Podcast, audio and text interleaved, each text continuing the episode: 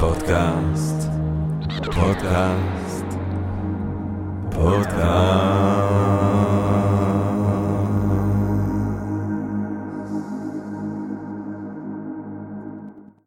טוב, אה, גבירותיי ורבותיי, ברוכות וברוכים הבאים לפודקאסט של Think and Ring Different, אני ג'רמי פוגל, ואנחנו רוצים להודות למה אנחנו לא רוצים להודות. לעצם היש, ליקום, לקיום, שמאפשר לנו להקליט כאן, למרות הכל, אה, עדיין פחקים של החוות התודעה ולימוד באולפן הביתי שלנו כאן ב-Think and Ring Different. אה, אה, שכחתי לומר, זה הפודקאסט של Think and Ring Different. אני הרסתי את ה... הרסתי, הרסתי את ההתחלה קצת. גבירותיי ורבותיי, שלום, אני ג'רמי פוגל, זה הפודקאסט למי שאוהב לחשוב ולשתות, הפודקאסט של Think and Ring Different. אה, והיום, אה, גבירותיי ורבותיי, אנחנו הולכים לדבר על אה, הפיל שבחדר, הפיל שבכל החדרים תמיד, וזה כמובן אלוהים. ובגלל שאנחנו מדברים עליו בשפת הקודש, ואנחנו מדברים כאן במדינה היהודית דמוקרטית, אנחנו רוצים לדעת בפרט אולי מיהו האלוהים הזה של היהודים. מי זה הדבר הזה? מה זה הדבר הזה? ואפשר כמובן להציע כל מיני מחשבות, אבל כשחשבתי לקחת הפגישה שלנו היום, מחשבה אחת שאני נורא אוהב, אה, זה מחשבה של הפילוסוף היהודי אה, בין המאה ה-19-20, הרמן כהן, אה, שכותב בספר שלו, דת התבונה מתוך מקורות היהדות, הוא אומר, תראו, הרעיון הזה של אלוהים אחד, שזה לכאורה מה שמכונן בעצם את המסורת המונותאיסטית, את האלוהים היהודי הזה באמת, העניין הוא לא אה, מספרי. השאלה היא לא אה, כמה אלוהים יש לך וכמה אלוהים... לך, כמה יש לך? חמש. אה, לי יש ארבע. אה, לך יש שלוש. אה, וליהודי יש אחד. זה לא אריתמטיקה של הנצח, אה, כמו שיגיד לוינס. הרעיון הוא אומר של האחדות של אלוהים זה בעצם הייחודיות שלו. אה, מה שמהותי הוא חושב לגבי האלוהים היהודי זה לא שהוא אחד. אה, זה שהוא שונה מכל דבר שיש. הקיום שלו הוא קטגורית שונה מקיום כל דבר אחר שקיים. הוא הוויה וכל שאר הדברים הם התהוות. ולכן הוא אומר, לא היה למי שחיבר את המקרא שום בעיה לתת לו שם ברבים, אלוהים. כי מרוב שזה לא איים עליו הרעיון שמישהו יחשוב שמדובר על כמה אלוהים, כי זה הדרגה הראשונה, אה, הוא דווקא, התודעה הזאת העריכה את המוזרות הזאת של רבים ויחיד, אלוהים ברא. כן, אה, אה, אה, הרבה אלוהים כביכול ברא ביחיד. כי יותר חשוב מלהדגיש את אותו אחד, חשוב היה להם להדגיש את ייחודיותו. ואנחנו רוצים היום לנסות להבין את הייחודיות הזאת, להבין את הדמות הזאת, להבין את התפקוד שלה בהיסטוריה היהודית, בתודעה של יהודים לאורך ההיסטוריה, ואולי אפילו קצת בחברה ובאומנות ובתרבות הישראלית של ימינו אה, וכדי לעשות את זה לא היינו יכולים לייחל לאורח אה, יותר מדויק ויותר נכון למשימה. גבירותיי ורבותיי הרב מישאל ציון שהוא קודם כל הרב הראשון שאנחנו מארחים כאן אצלנו בפודקאסט שזה לא דבר, שזה לא מה בכך. הרב מישאל ציון חיבר בין השאר פירוש של ההגדה הישראלית אה, אה, שיצא בכתר ב-2004, פירוש ישראלי חדש ומרתק אני אוסיף למגילת אסתר שיצא בידיעות אחרונות ב-2019 הוא אה, מנהל התוכנית במכון מנדל למנהיגות מנהל את התוכנית למנהיגות בתרבות יהודית. גילוי נאות גם אני לפעמים מופיע שם ככה בטעות הוא ראש קהילת קלויזנר שהיא מניין אורתודוקסי פמיניסטי בירושלים והוא חוקר את ההיסטוריה של עם ישראל כרגע עובד על מחקר על, אה, באוניברסיטת תל אביב, אה, עובד על מחקר על הפופולריזציה של היהדות במאה ה-18, ואפשר אולי לומר מעבר לכל הכותרות, קודם כל, שמדובר על איש שאוהב לחשוב על אלוהים, שחושב על אלוהים, שמרבה לחשוב על אלוהים, ועל כן אנחנו נשמח לחשוב איתו היום על אלוהים. גבירותיי ורבותיי, הרב, כבוד הרב, מישל ציון, שלום רב. שלום ג'רמי, ערב טוב. ערב טוב, ערב טוב, ערב טוב. טוב, די עם הקשקשת הזאת שלי. אה, בוא נתקוף ישר בווריד הצוואר, כמו שאנחנו אוהבים להגיד כאן אצלנו בפודקאסט. אה, ותגיד לי, אה, מישל, אני פשוט אשאל אותך שאלה פשוטה. מי הוא האלוהים של היהודים?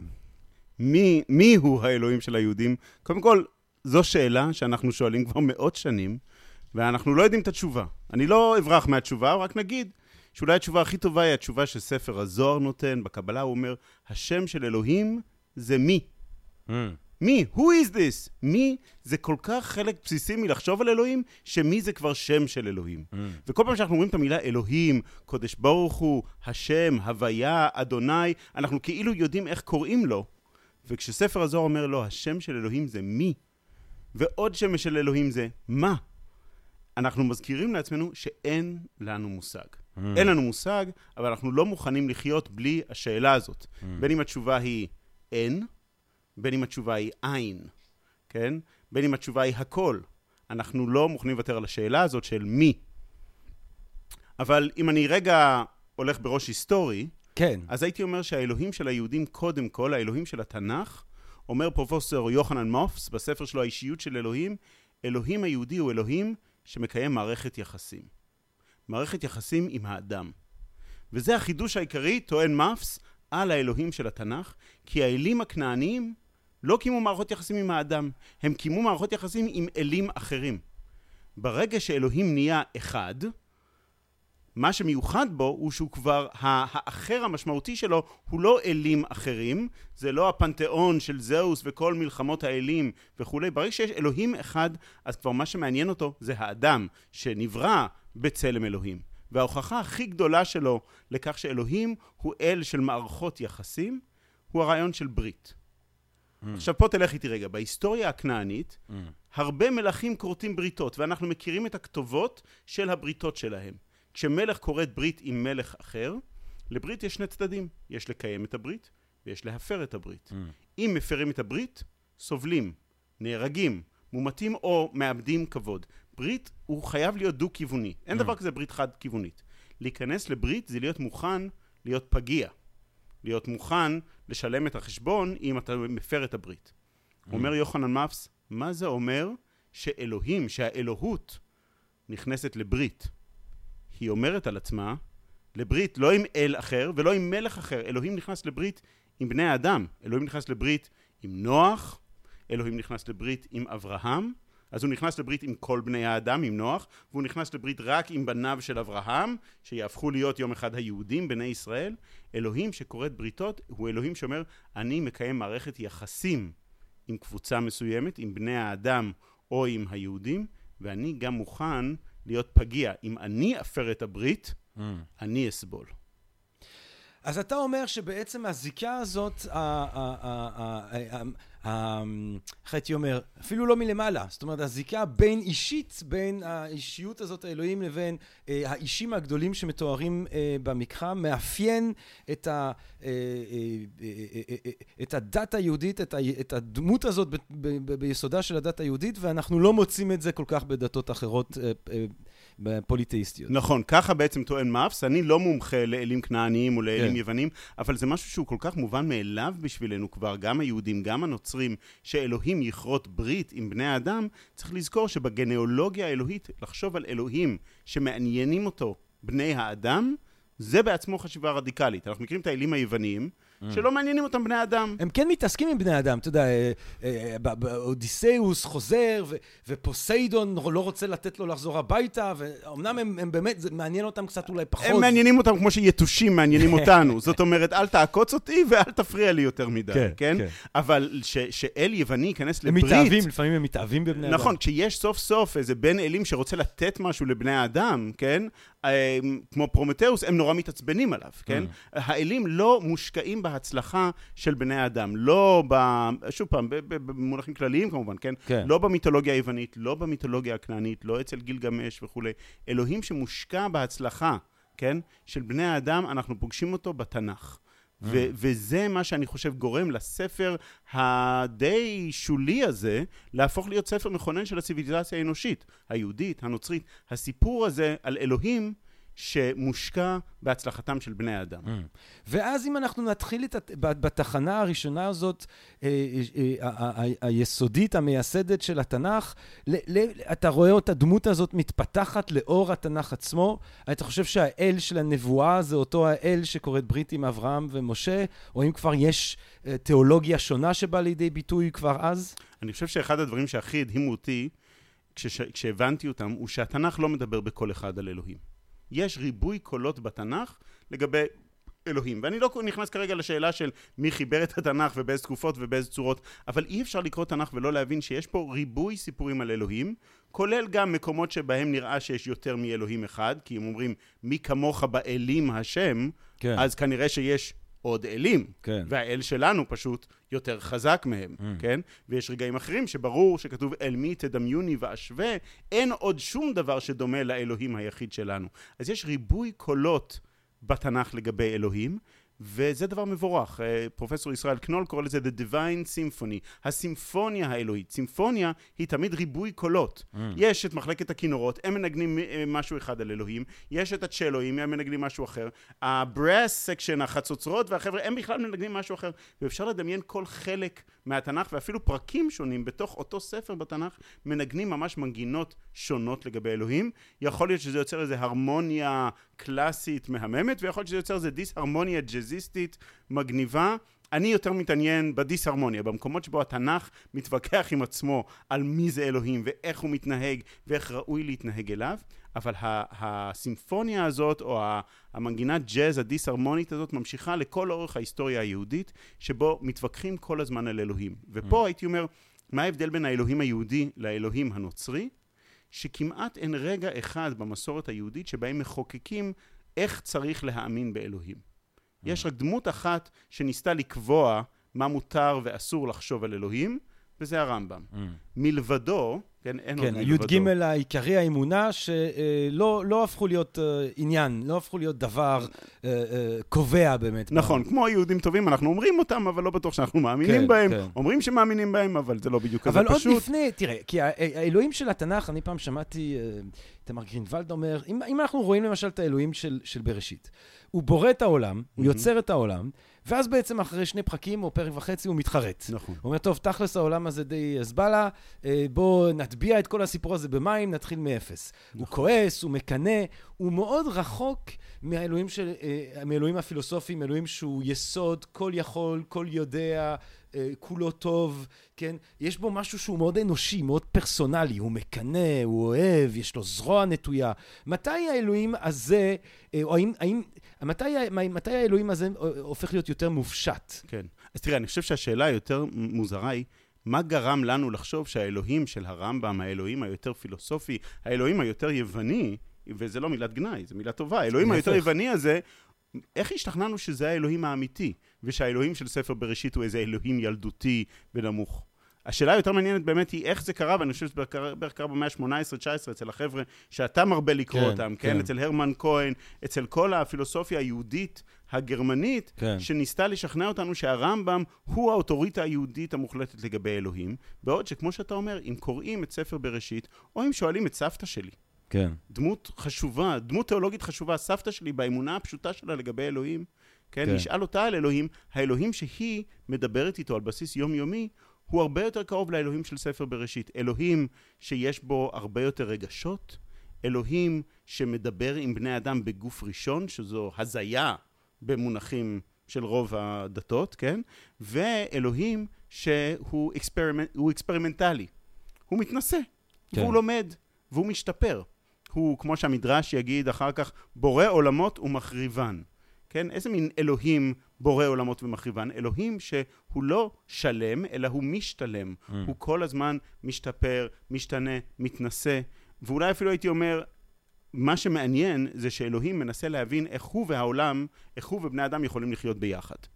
כי, כי באמת אחת מהתובנות הראשיתיות של הפילוסופיה ושל היחס של הפילוסופיה, אני מדבר פילוסופיה במובן המצומצם, זאת אומרת על המסורת שמתחילה ביוון במאה השישית לפני הספירה, עוד לפני סוקרטס, אה, אה, אה, הבדיחה המפורסמת של קסנופנס, אם לדובים היו אלים, זה היו. אלים דוביים, אם לנמלים היו אלים, זה היו אלים נמליים, לאריות היו אלים אריים. כמובן שהבדיחה היא על האנתרופומורפיזם, על הרעיון הזה שאלוהים נכון. הוא כמונו, נכון. שאנחנו צלם של אלוהים, שאלוהים באיזושהי צורה, ואנחנו אותו סוג של דבר, הוא אומר, זה בעצם תפיסה שבאה מתוקף הטעות שנולדנו בני אדם, אבל אה, ג'ירפות יחשבו שהאלים הם ג'ירפות. האלוהים של הג'ירפות הוא נראה כמו ג'ירפה, האלוהים של הפילים נראה כמו פיל. יש לו, והוא חושב כמו פיל וזה. עכשיו, באמת, ה, ה, ה, ה, וזה הופך להיות, התובנה הזאת היא שותפה די לכל האליטה הזאת של הפילוסופיה היוונים. היא לא שותפה אולי להמון שמאמין בכל מיני אלים שמזכירים את משפחת קרדשיון, רק שהם חיים לנצח ובאולימפוס, אבל אה, היא- שותפה לפילוסופים, ומהרגע שיש פילוסופיה יהודית, אה, אז יש ניסיון כאילו להתנצל על, ה, על האישיות הזאת. נכון, ואנחנו רואים את זה כבר אצל פילון, אצל פילון, אלכסנדרוני. בדיוק. ולכן אני אומר, האלוהים שאני מעוניין בו הרבה יותר, הוא לא האלוהים של הפילוסופים. אני לא מזלזל בו. נכון. אני אגיד רגע משהו אישי. כן, אני גדלתי בבית רמב"מיסטי. כן. אבא שלי מהראשונים של מכון הרטמן בירושלים, אקדמאים, יהודים, שמאלנים, כל השבע, אין כל כן. כך הרבה כאלה, כן? ו- והוא לימד אותי שמה שעדיף לעשות זה להניח תפילין בבוקר ולקרוא ספר טוב. עדיף של הרמב"ם. כן. כן? זה באמת, כי אלוהים הוא באמת אינטלקט. אלוהים הוא באמת הידע, השכל הוא מה שהופך אותנו לצלם אלוהים, לא הגוף שלנו. השכל שלנו הוא הכי קרוב לצלם אלוהים, ולכן הדבר הכי טוב לעשות זה לקרוא ספר. זו התפילה אולי הכי טובה שיש. Mm. ו... ואני בגיל 14-15 השתעממתי מהאלוהים הזה. כי האלוהים האינטלקטואלי, האלוהים הפילוסופי, הוא, הוא לא משכנע. Mm. כי, כי אם הוא לא יודע את השם שלי, אם הוא לא מכיר את השם שלי, אז למה שאני אכיר את השם שלו? כן. ומצד שני, אני גם לא מוכן להאמין באיזה אלוהים פרטי שחושב כמו שאני חושב, שרק uh, מאשר את מה שאני חושב גם ככה, ולכן אני גם לא מוכן לוותר על האלוהים הפילוסופי. אני תודה לאל שהרמב"ם עשה לנו סדר באיך לחשוב על אלוהים, או יותר נכון, איך לא לחשוב על אלוהים. אבל עבורי, רק ברגע שבו אבא שלי גם לקח אותי לאנשים שיודעים להתפלל, בין אם זה היה באיזה שטיבל של חסידים, קרליבכרים, אה, היפסטרים, או היפים, זה היה אז בשנות ה-80, כן? אה, שהתפללו באיזה דבקות מטורפת, ושרו מנגינות של לנארד כהן ויהודה פוליקר בתוך התפילה, ובכו, כי, כי הם ביקשו על החיים שלהם. כי בחדר הזה אלוהים היה אמיתי. Mm. וכשהוא לקח אותי לתפילה של סליחות בארבע לפנות בוקר בנחלאות אצל תלמיד שלו מבית כנסת אה, כורדיסטני, ואנשים שם יושבים והם שותים תה עם נאנה עם אלוהים. Mm. ואלוהים יושב איתם על הספות הנוחות והם מריצים איתו צחוקים. Mm.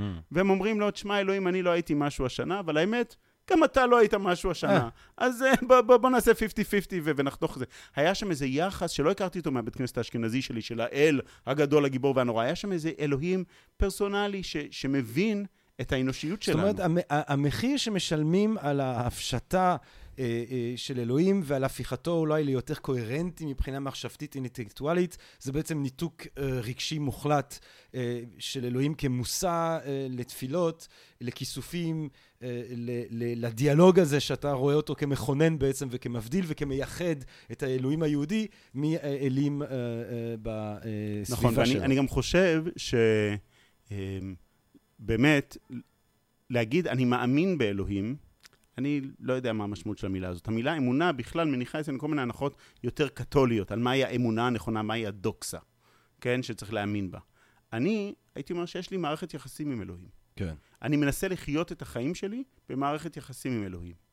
וכרב, העבודה שלי היא ביחד עם אנשים לבנות קהילה שרוצה לחיות את החיים שלה כפרט וכ, כ, וכקהילה במערכת יחסים עם אלוהים. עכשיו, עכשיו אפשר להתחיל לדבר, ולכן גם חזרתי בתנ"ך, אני חושב שהאלוהים, האלוהים היהודי, לא האלוהים הפילוסופי היהודי, האלוהים היהודי הבסיסי בכל הסיפורים הוא אלוהים שמקיים מערכת יחסים עם בני האדם, ועכשיו מערכת היחסים הזאת היא מורכבת. אז כמובן. אני אבקש ממך רגע, כי אה, דיברנו על זה לפני, ה- לפני ההקלטות, שאתה, שאפשר תמיד לקפוץ אה, בין אה, שני כובעים. יש את הכובע שלך כרב והכובע שלך כ, כהיסטוריון. אה, בוא, בוא נהיה שנייה אה, בכובע ההיסטוריוני, ו, ובוא נראה איך הדמות הזאת, איך ה, אה, או יחס אל הדמות הזאת, מהמם. אה, משתנה. אה, תן לי כמה תחנות ככה אה, לקהל אה, אה, שהוא מחוץ למעגל, אה, כמה תחנות של התפתחות, של השתנות, של אה, מורכבות של האלוהים הזה בהיסטוריה היהודית. מעולה. אז בואו נדבר על ארבע תחנות. מהמם, תחנה הראשונה, האלוהים של המקרא, מהמם, הוא אלוהי ההיסטוריה. מהמם, תחנה השנייה, אלוהים של חז"ל, הוא האלוהים הגולה. מהמם, תחנה שלישית, האלוהים של הרמב"ם, שקצת דיברנו עליו, האלוהים הפילוסופי המופשט. מהמם. ותחנה רביעית, האלוהים של הקבלה. כן, האלוהים שמייצר שפה דתית חדשה לגמרי. אלה ארבע תחנות, נדבר עליהן מאוד באיזה רדוקסיה כמובן, כן? אבל אז האלוהים... בוא נתחיל עם הראשון. מצוין. אז האלוהים של המקרא הוא האלוהים שמתגלה בהיסטוריה. וזה מאוד חשוב דווקא על הפילוסופים להגיד שהאלוהים היהודי הוא לא אל מיתי, כן? הוא לא אל שמונע רק מהרגשות שלו, והוא גם לא אל שכל הזמן באיזה מעגל, באיזה לופ אינסופי של אה, חזרה על עצמו, אלא האלוהים היהודי מתגלה בהיסטוריה. זה נשמע מילים גדולות, אז אני רגע אגיד את זה פשוט. איך אנחנו יודעים שיש אלוהים? כי היה יציאת מצרים. כן. איך אנחנו יודעים שאלוהים בחר בנו? כי הוא הוציא אותנו ממצרים. וכיוון שהוא הוציא אותנו ממצרים, אנחנו חייבים לו.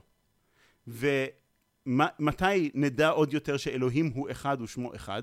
כשהוא עוד פעם יופיע בהיסטוריה ויגאל אותנו שנית.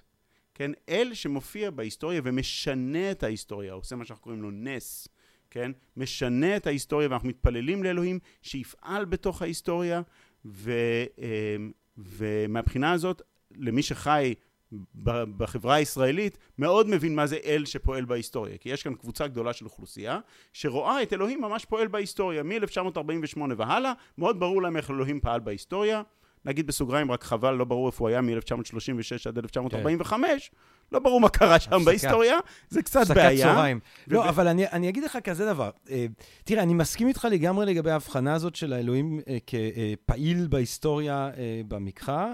אה, אני הרבה פעמים חושב שהצורך להבהיר איכשהו שדווקא בגלל שהוא פעיל בהיסטוריה, אה, אין כאן מיתולוגיה, mm. זה איזושהי מבוכה אה, אל מול היוונים, להגיד, טוב, היוונים, ההמון היווני הם מיתולוגיים, אבל אנחנו לא, לא מיתולוגיים. אני דווקא לא רואה איך זה לא מיתולוגי, אני דווקא חושב שכל דבר שקושר את האל-טבעיות אל תוך הטבע, ולא אה, מסתפק בחשיבה תבונית, אה, זה כן מיתולוגי, אבל זה דיון סמנטי. לא, זה לא, האמת שאני מסכים איתך. אה, בשאלה הזאת, זאת אומרת, ה... אה, בוא נגיד ככה, כן? השאלה של מיתוס מול היסטוריה, אם הם בדיכוטומיה אחת עם השנייה, אם הם מנוגדים אחת לשנייה, כן? זה שהמיתוס מניח שהעולם לא משתנה. הוא בעצם כל הזמן חוזר באיזה מעגל רפיטטיבי כן. כל הזמן. ואילו התפיסה ההיסטורית אומרת שלעולם יש קו ליניארי שהוא הולך ומשתנה.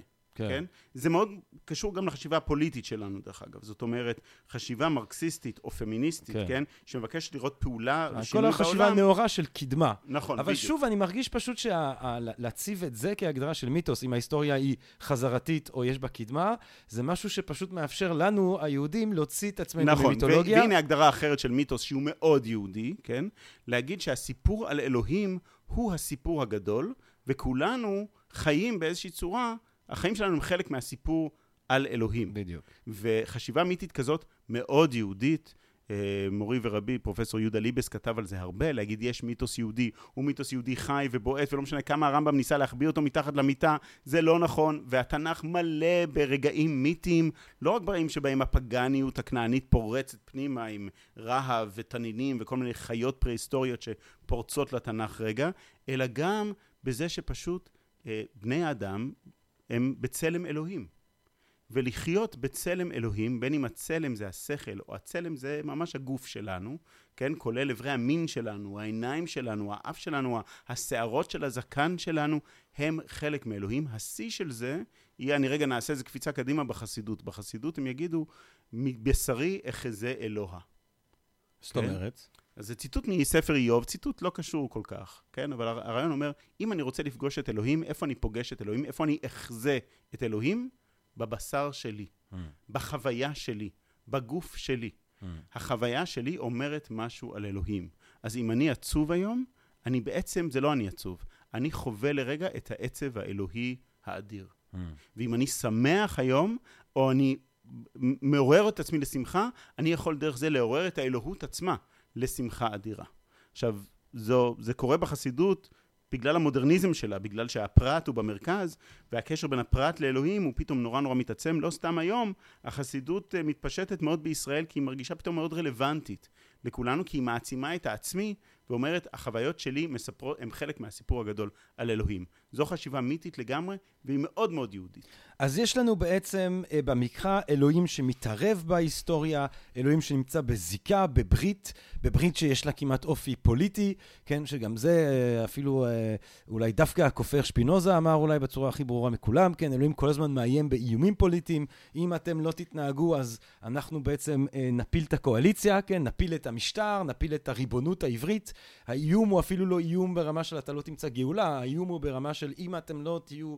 אה, אם, אם לא תהיו ממושמעים לחוק האלוהי, אתם תאבדו mm-hmm. את הריבונות הפוליטית. זאת אומרת, יש אלוהים שהוא מאוד מעורב בפרויקט הזה של העמיות של עם ישראל ושל מדינת ישראל, אה, ואז אתה אומר, יש לנו תחנה נוספת, אה, שזה האלוהים הגולה אצל חז"ל. נכון, מה שקורה, ושוב פעם, נגיד את זה בצורה קצת מופשטת, אבל, אבל היא מאוד הגיונית, כשבית המקדש נחרב. כן. וההיסטוריה פתאום לא פועלת לפי התוכנית היהודית. ועוד יש קבוצה של בני דודים שלנו, הח, הח, החברים הנוצרים שלנו, שחלקם היו קרובי משפחה שלנו עד לא מזמן, כן? והם אומרים לנו, תראו, אתם הפסדתם בהיסטוריה. אנחנו מנצחים. אנחנו הנוצרים היינו איזה מיעוט דחוי כמוכם היהודים, אבל אז פתאום האימפריה הרומית החליטה ללכת איתנו, ועכשיו ברור שאם ההיסטוריה מספרת את הסיפור של אלוהים, אז ההיסטוריה אומרת שאלוהים בחר בנצרות, בישו. אתם טעיתם, לא בחרתם בישו, הלכתם עם הברית אחורה. הישנה, אנחנו הברית החדשה, וההיסטוריה אומרת הברית החדשה צודקת. ובערך משנת 70 ועד שנת 1967, או נגיד 63, בואו נלך, מ-1900 משנת 70 עד 1963 הפרספקטיבה של הכנסייה הקתולית הייתה אלוהים הוא אלוהי ההיסטוריה, ההיסטוריה הלכה עם הנוצרים, הנוצרים טועים, הי... אה, הנוצרים צודקים, היהודים טועים, ועוד הם ישלמו מחיר על הטעות הזאת. ועד שוועידת הוותיקן השנייה ב-1963 לא אומרת, אנחנו מפסיקים לראות את היהודים בתור המפסידים הגדולים של ההיסטוריה, אנחנו מפסיקים לראות בהיסטוריה את ההוכחה לזה שהיהודים טועים, כן? אמ, עד אז בעצם זה לא משתנה. עכשיו, ואתה אומר שהתגובה היהודית להתפתחות הזאת זה להגיד, בסדר, אז אלוהים, הוא הוא בכלל כבר לא בהיסטוריה. בדיוק. זה, זה מהלך, מה שהסוציולוגים קוראים לו weapons of the weak. כן? כשאתה קבוצה מוחלשת, אתה, יכ- אתה לא תצליח להילחם עם החזק בכלים שלו, אתה משתמש בכלים אחרים. אחד הכלים האלה היא תודעת גלות מפותחת, אנחנו מכירים את זה בכל מיני קבוצות מיעוט בכל מיני צורות, כן? תודעת הגלות היהודית, שאנחנו מומחים לגלות מאלפיים שנות אה, תיאולוגיה גלותית אה, אה, מורכבת ומרתקת, אנחנו אומרים בעצם, אלוהים, כן? הוא לא מי כמוך באלים השם, אלא מי כמוך באילמים השם. הכוח של אלוהים מתגלה בזה שהוא רואה שההיסטוריה פועלת נגד רצונו, והוא שותק. הוא אילם. האלוהים שבוחר לא לפעול בהיסטוריה, האלוהים האילם בהיסטוריה, היא מראה את גדולתו של אלוהים. הוצאנו לא רק את... אם היהודים יצאו מההיסטוריה, נוציא גם את אלוהים מההיסטוריה, כן? וביחד, בעצם ביחד עם אלוהים נחווה שנינו, היהודים והאלוהים של היהודים, נחווה את הגלות כחוויה רוחנית. וזה אולי נגיד למאזינות, לקהל הקדוש שלנו, מאזינות ומאזינים שלנו כאן בפודקאסט של Think and Be Different, שכשאתה מדבר על חז"ל, אתה מדבר על אה, חכמינו, זיכרונם לברכה, אה, שהם בעצם אליטה מאוד קטנה של העם, ה- אה, אה, שהעם ישראל של אז, שהם נמצאים בהתחלה ביבנה, ושם הם בעצם מבינים, כן, שעכשיו המקדש נחרב, הייתה בעצם דת פולחן שהיה מבוסס מקדש, אנשים הולכים שלוש פעמים בשנה, מקריבים במקדש, יש את הכהנים ששוחטים שם דברים, מקריבים אה, בהמות לאל במקדש, כל הדבר הזה אה, קרס, צריך בעצם להמציא מחדש את הדת הזאת באופן שהיא תוכל לשרוד את הגלות. נכון. אה, הם ממציאים את זה דרך עיסוק, אה, אה, יש ויאמרו, אה, אה, אובססיבי כמעט עם החוק, אה, כפי שבא לידי ביטוי במשנה. אה, האליטה הרבנית הזאת אחר כך תפתח את הדברים האלה בתלמוד, אם בירושלים ואם בבבל, ושמה בק- בכתיבה הזאת, בכתיבה הרבנית, אנחנו מוצאים בעצם את האל הזה, האל האילם, האל אה, שלא בשמיים היא, כן, שקולו בעצם כבר לא קובע. אה, אנחנו עם ההלכה שמפ... שהיא בעצם אה, פיתוח אנושי, היא הופכת, היא מקבלת את קדמת הבמה. נכון, עכשיו, פה בעצם, כמו שאתה אומר, חז"ל הם אותה קבוצה, חכמינו, זיכרונם לברכה, חז"ל, הם אותה קבוצה שהם כאילו היו הראשון, הראשונים שזיהו, כמו שאנחנו רואים היום. כן. הם הראשונים שזיהו שהיהדות המקדשית והיהדות שבו אלוהים פועל בהיסטוריה, היא לא תצליח, כן. והם הראשונים שאומרים, אוקיי, אנחנו. צריכים לסגת מההיסטוריה, כן. ואם אנחנו נסוגים מההיסטוריה, אז לאן הולכים? ופה מתפתחים שני זרמים מאוד חשובים ביהדות.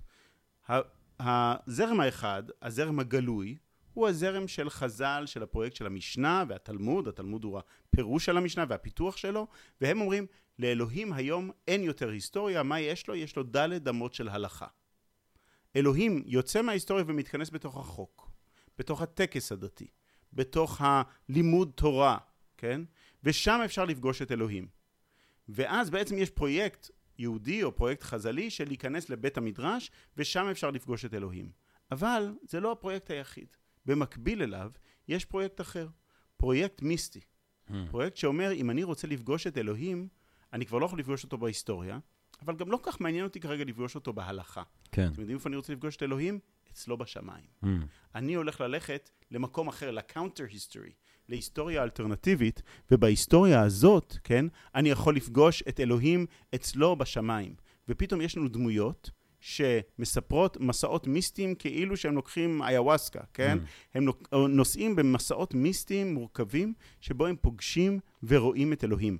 ומה שמדהים הוא שהדמויות האלה שמתארות את המפגש עם אלוהים בספרות שנקראת ספרות ההיכלות, השמות שלהם זה רבי ישמעאל, זה רבי עקיבא, רבי נחוניה בן הקנה.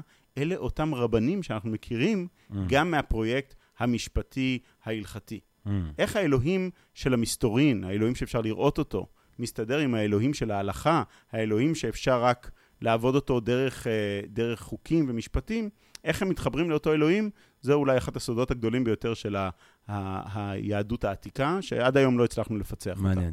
מעניין גם, תראה, וזה משהו שחשוב, אני חושב, אה, לומר שהרעיון הזה שהוא כאילו ברור לנו לאליו, של אלוהים אה, אה, אחד, אמרנו, אה, ייחודי, אה, הוא, הוא, הוא, הוא, זה, זה, זה דעת מיעוט, זאת אומרת, כי יש את האליטה בעצם, אם אנחנו נחזור בעצם בהיסטוריה, יש לנו אליטה בירושלים, ששם בעצם, אה, כשיש מקדש, הם עובדים עוד אלוהים במקדש, והדבר הזה חוטף חורבן מהמם. לפנים ודי נהרס. ואז יש, יש עם ישראל, שכשאנחנו מסתכלים על, ה, על הארכיאולוגיה, אז יש להם כל מיני במות, ובבתי כנסת יש עוד אלים. נכון. והם כאילו, אתה יודע, הם לא הכי מונותאיסטים שאפשר, אבל יש אליטה מאוד קטנה, בעצם האליטה הזאת שהיא חז"ל, שיושבת שם ביבנה, אליטה מאוד מצומצמת שיש לה מושג מאוד ברור של אה, אה, מונותאיזם, אה, שהיא אחר כך בעצם כובשת את ה... היא היהדות ש, ש, שאנחנו חושבים עליה היום, כשאנחנו חושבים את היהדות. זאת אומרת, רוב האנשים, ואולי בקהל החילוני לא בהכרח יודע, שרוב הזמן מה שאנשים אה, לומדים בבתי מדרש, זה קודם כל תלמוד. נכון להראות שגם זה קורה רק במאות השנים האחרונות. זאת אומרת, כן. אני חושב שהשאלה שאתה מעלה היא שאלה בכלל של היסטוריה של הרעיונות. זאת אומרת, אנחנו יודעים שרוב הזמן תהליכים היסטוריים גדולים קרו על ידי קבוצה קטנה של אנשים שהניעו איזה רעיון, והצליחו לסחוף מסות שאו הסכימו או לא הסכימו, אבל זה התאים להם לאינטרסים כן. באותו רגע. זאת אומרת, כמה ציוניים אידיאולוגיים היו, אבל הם הצליחו בסוף לסחוף איתם את רוב העם היהודי, לפחות עד עכשיו. כן. כן. זאת אומרת, בדיעבד חז"ל הפכו להיות נורא חשוב, למרות שבזמן אמת זה היה קבוצה מאוד קטנה באיזה מקום, ורוב העם בכלל היה מאוד פתוח להשפעות מצחיות והשפעות כנעניות, ולך תדע במה נכון, הם כן אבל, האמינו ומה הם לא בדיוק, אבל האמינו. באותה צורה זה גם לא מבהיל אותי להגיד שחז"ל היו מיעוט. זאת אומרת, זה נשמע כמו איזה קבוצה שהשתלטה על היהדות. היא לא השתלטה. יש שוק של רעיונות. של השר... כן, הרעיון של השרד, והוא כן. התאים למציאות חיים היהודית. צריך להגיד פה, אחת ההמצאות החזקות, כן, ש- שעבדו בשביל אלוהים, בשביל חז"ל, זה בית הכנסת.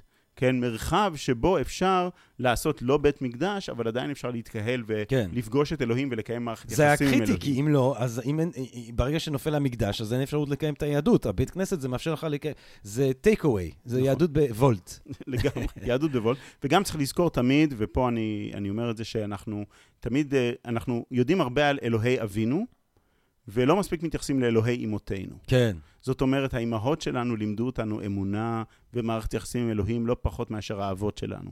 ומה שהאבות עשו בטקסטים ובמשפטים ובמשנה ובתלמוד ובפילוסופיה ובמדרש, האימהות עשו בצורות אחרות. הם הודרו מהמרחב היצירתי הספרותי בכל הציוויליזציה האנושית, אבל סיפרו סיפורים, יצרו מדרשים, שרו שירים, ויכול מאוד להיות שהאימהות שלנו לימדו אותנו על אלוהים הרבה יותר מאשר האבות שלנו. לי לפחות זה תמיד נראה הגיוני, בגלל שבסוף אה, אה, מי שיכול ליצור צלם אלוהים זה לא גברים, אלה נשים. נשים מוציאות מהגוף שלהם צלם אלוהים.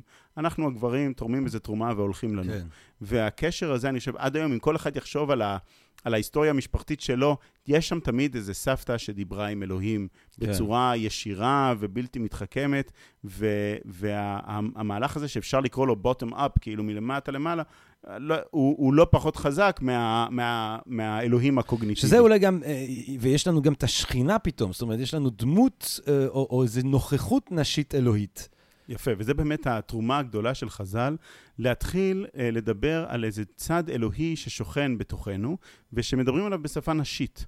לא תמיד ברור אם דיברו עליו בשפה נשית או לא, עליה, אבל באיזשהו שלב השיח הנשי על אלוהים מתחזק מאוד.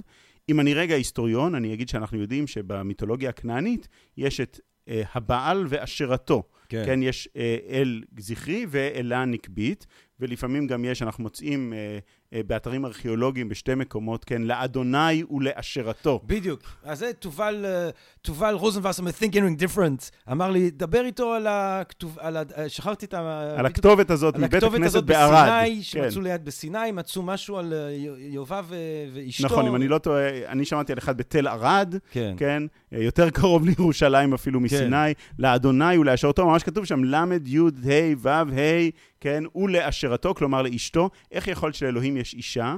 עכשיו, אותי לא מטריד אם ב- בתקופת המקרא לא כולם האמינו באל אחד. סליחה, אה, כונתילת עג'רוד.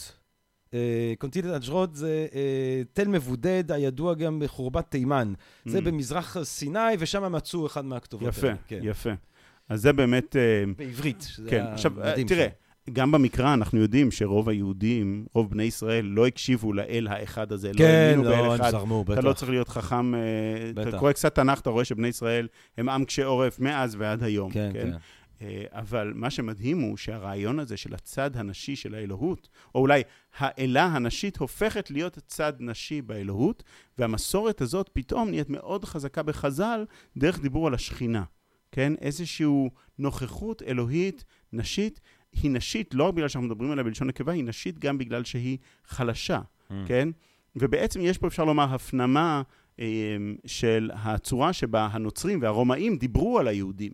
כן, אם אתם אה, חושבים על המטבע ה- המפורסם שטבעו אחרי חורבן בית המקדש, הרומאים טובעים מטבע של יהודה בגלותה, ויהודה היא אישה והיא בוכה, Mm. כן, ומעליה עומד חייל רומאי חזק, Mm. כן, התמונה הזאת של יהודים הם נשים.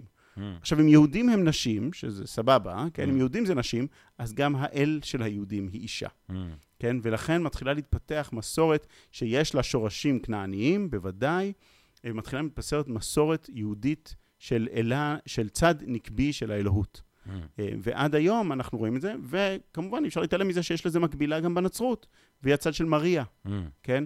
אז הדיבור הזה על הצד הנשי של האלוהות, הוא דיבור שאנחנו מכירים אותו בהרבה מקומות ברחבי העולם. הוא נמצא גם ביהדות, אבל ביהדות הם מכניסים אותו לתוך הסיפור המונותאיסטי, כן? בצורה שהיא לדעתי הרבה יותר מסקרנת ומעניינת. Mm. אה, מהרבה צורות אחרות. אני רוצה רגע לחזור אל האלוהים של חז"ל, Mm. ולהגיד פה עוד משהו. Mm. מהו הז'אנר הספרותי הנכון עליו צריך לדבר על אלוהים? זאת אומרת, כשאנחנו שואלים מי זה אלוהים, התשובה, ברגע שנבחר ז'אנר שדרכו נענה על התשובה הזאת, אנחנו כבר בעצם מקבעים את השיחה. קוראים לזה בעיית השפה הדתית. Mm. נכון? ברגע שאני משתמש בשפה מסוימת על אלוהים, אני כבר החלטתי בעצם מלא החלטות על אלוהים. Mm. כן? השפה קולטת אלוהים בתוכה, אם אני קורא לזה אלוהים, או האלוהות, או הישות האלוהית, או הקודש ברוך הוא, כן? או גד, Mm. כן? או, או אבא, או Mm. תתה. כל שפה, או אימא, אימא עילאה, כן? Mm. אה, או השכינה, כן? או הרחם הגדולה. Mm. כל מילה שאני אשתמש בה לגבי אלוהים מביאה מלא מלא דימויים שונים. ובעיית השפה הדתית היא מקום שהייתי רוצה שנדבר עליו קצת, כי הוא, הוא, הוא מדגיש עד כמה השפה שלנו בוראת מציאות. Mm. כמו שאלוהים ברא את העולם לפי הסיפור היהודי, אלוהים ברא את העולם במילים, ככה אנחנו גם בוראים את אלוהים במילים Mm. כל הזמן. Mm. ולכן צריך לשים לב לאיזה מילים אנחנו משתמשים Mm. ובאיזה ז'אנר אנחנו כותבים. Mm. אם אני רוצה להבין את אלוהים, האם אני צריך לכתוב ספר פילוסופי גיאומטרי כמו ויטגנשטיין? Mm. האם אני צריך לכתוב um, ספר היסטוריה? האם אני צריך לכתוב מאמר פילוסופי? או אולי אני צריך לחוות את אלוהים בשירה. Mm. אולי דווקא מילים בזמן. אולי זה uh, קון uh, זני, כן? כן. ארבעה משפטים שלא אז כל מה- כך מה- מה- קשר מה- ביניהם. מה- מהי התשובה, אה, למה דווקא חז"ל? זאת אומרת, מה- יש שם תשובה שאתה חושב שהיא- שהיא שהיא מעניינת במיוחד, שהיא אז- יוצאת דופן? אז אני רוצה לתת שתי דוגמאות שבו חז"ל בעצם עונים לתשובות לשאלות האלה. אחד זה שיר שחז"ל כותבים על אלוהים. Mm. במדרש דברים רבה, ברשותך אני אקרא אותו. בבקשה. אז השיר הולך ככה. הוא מתחיל כמו מדרש. למה אמר, בקשו פניו תמיד. המדרש מצטט את ספר תהילים, שאומר, בקשו פניו תמיד. צריך לבקש את, אלוה, את הפנים של אלוהים Mm. תמיד. למה צריך לבקש את הפנים של אלוהים תמיד? למה לא מספיק פעם אחת לבקש את הפנים של אלוהים, למצוא אותם ולהתקדם הלאה? ללמדך, עונה המדרש, שהקדוש ברוך הוא יתברך שמו, פעמים נראה ופעמים אינו נראה. פעמים שומע ופעמים אינו רוצה לשמוע. פעמים עונה ופעמים אינו עונה. פעמים נדרש ופעמים אינו נדרש. פעמים מצוי ופעמים אינו מצוי. פעמים קרוב ופעמים אינו קרוב. המדרש הזה שאני ממש קורא אותו כמו שיר, עם, עם קצב, כן, עם קצב, כן, כן. אה, הוא, אני חושב, שיר שנועד להכניס אותנו לתוך המרחב של המסתורין של האלוהות.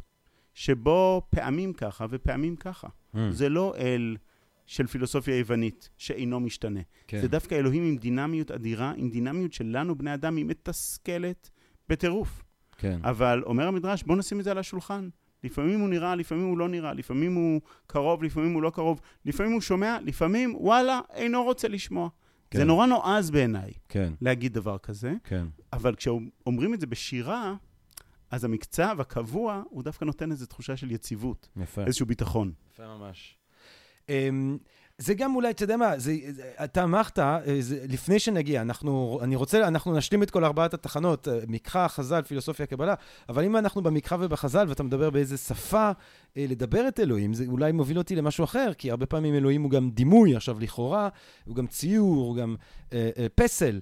אה, לכאורה היהדות היא א-איקונית, כן? לכאורה אה, לא יהיה לך... אה, פסל כל תמונה. כן. אה, ו- ו- אבל מצד שני, אה, אלוהים כן מתגלה פיזית, זאת אומרת, אה, אה, יחזקאל, בומבה של נביא, נכון. והבומבה הזה של הנביא רואה אותו, ממש רואה אותו שם בהתגלות החייזרית קצת שמתוארת. זאת אומרת, יש רגעים שבהם מתוארת חזות לאלוהים היהודי. נכון, ובכלל אפשר לשאול, מהו, האם אלוהים הוא אל ששומעים בקולו? כן, האם אלוהים הוא אלוהים שרואים אותו? כן. או אם אלוהים הוא אלוהים שתואמים אותו? וזה כמובן, זה אמירה, אתה יודע, אמרו את זה אנשים מאוד חכמים, אבל אולי דווקא אתה תחתור מתחתיהם, אבל אה, בובו שמדבר על העם ישראל כאל עם ששומע, כן, אה, אל מול אה, עמים של ראייה, ואז הם גם מדברים על זה שבעצם אין אומנות פלסטית נכון, יתר למידה נכון. ביהדות, כן? יש מסורת מאוד חזקה שאומרת בדיוק כמו שאתה אומר, שבאלוהים המצווה המרכזית היא לשמוע את אלוהים. לשמוע את אלוהים, כלומר, לשמוע בקולו. שמע ישראל. לציית. שמע ישראל, שמע ישראל, כלומר, תציית לאלוהים. כן. כן. כן, תשמע בקולו. יש ספר של הרב הנזיר, אה, תלמיד וחבר של הרב קוק, תחילת המאה ה-20, טיפוס מאוד ססגוני כזה, שאף פעם לא הסתפר, Mm. כן? והוא כותב ספר שנקרא כל האמונה השמעית, שה, שהדת היהודית היא דת של שמיעה, היא דת של אודיו, לא Mm. דת של ויז'ואל. Mm. כן? ונורא חשוב להבין את זה, ודרך אגב, בתרבות שלנו, שהיא תרבות מאוד מאוד ויז'ואל, כן? אנחנו כן. הכל רוצים לראות, וסרטים, ויוטיוב והכל, איך אפשר להבין בכלל תודעה שהיא שמעית? כן, תחשוב, נחשוב אפילו על תורה שבעל פה, כן. כן? התורה היא רק דבר שאפשר לשמוע כן. אותה אוראלית, אה, אי אפשר אפילו אה, לראות אותה. אבל אני רוצה לומר שזו מסורת אחת ביהדות. והמסורת, יש מסורת אחרת, מסורת שבו רואים את אלוהים. הזכרתי את זה קצת קודם עם הדמויות האלה, רבי ישמעאל ורבי עקיבא, שמופיעים גם במשנה שלנו, בחז"ל הם דמויות החוק. חוק, כלומר צריך לציית לאלוהים, צריך לשמוע אותו, אבל גם יש צד של ספרות שנקראת ספרות ההיכלות, ספרות מיסטית, שיש שאומרים שזה בעצם הכהנים במקדש שמצאו את עצמם מובטלים ורוצים לתת fight לחבר'ה האלה של חז"ל, הם מתחילים לכתוב ספרות מעניין. מיסטית, כמו יחזקאל הנביא שהיה כהן, מעניין. והם יושבים בגלות בבבל ומתחילים לכתוב ספרות שבו רואים את אלוהים, ספרות חזיונית. ואיך הוא נראה? פרופסור רחל אליאור. אז אני רוצה לקרוא לך איך הוא נראה. או!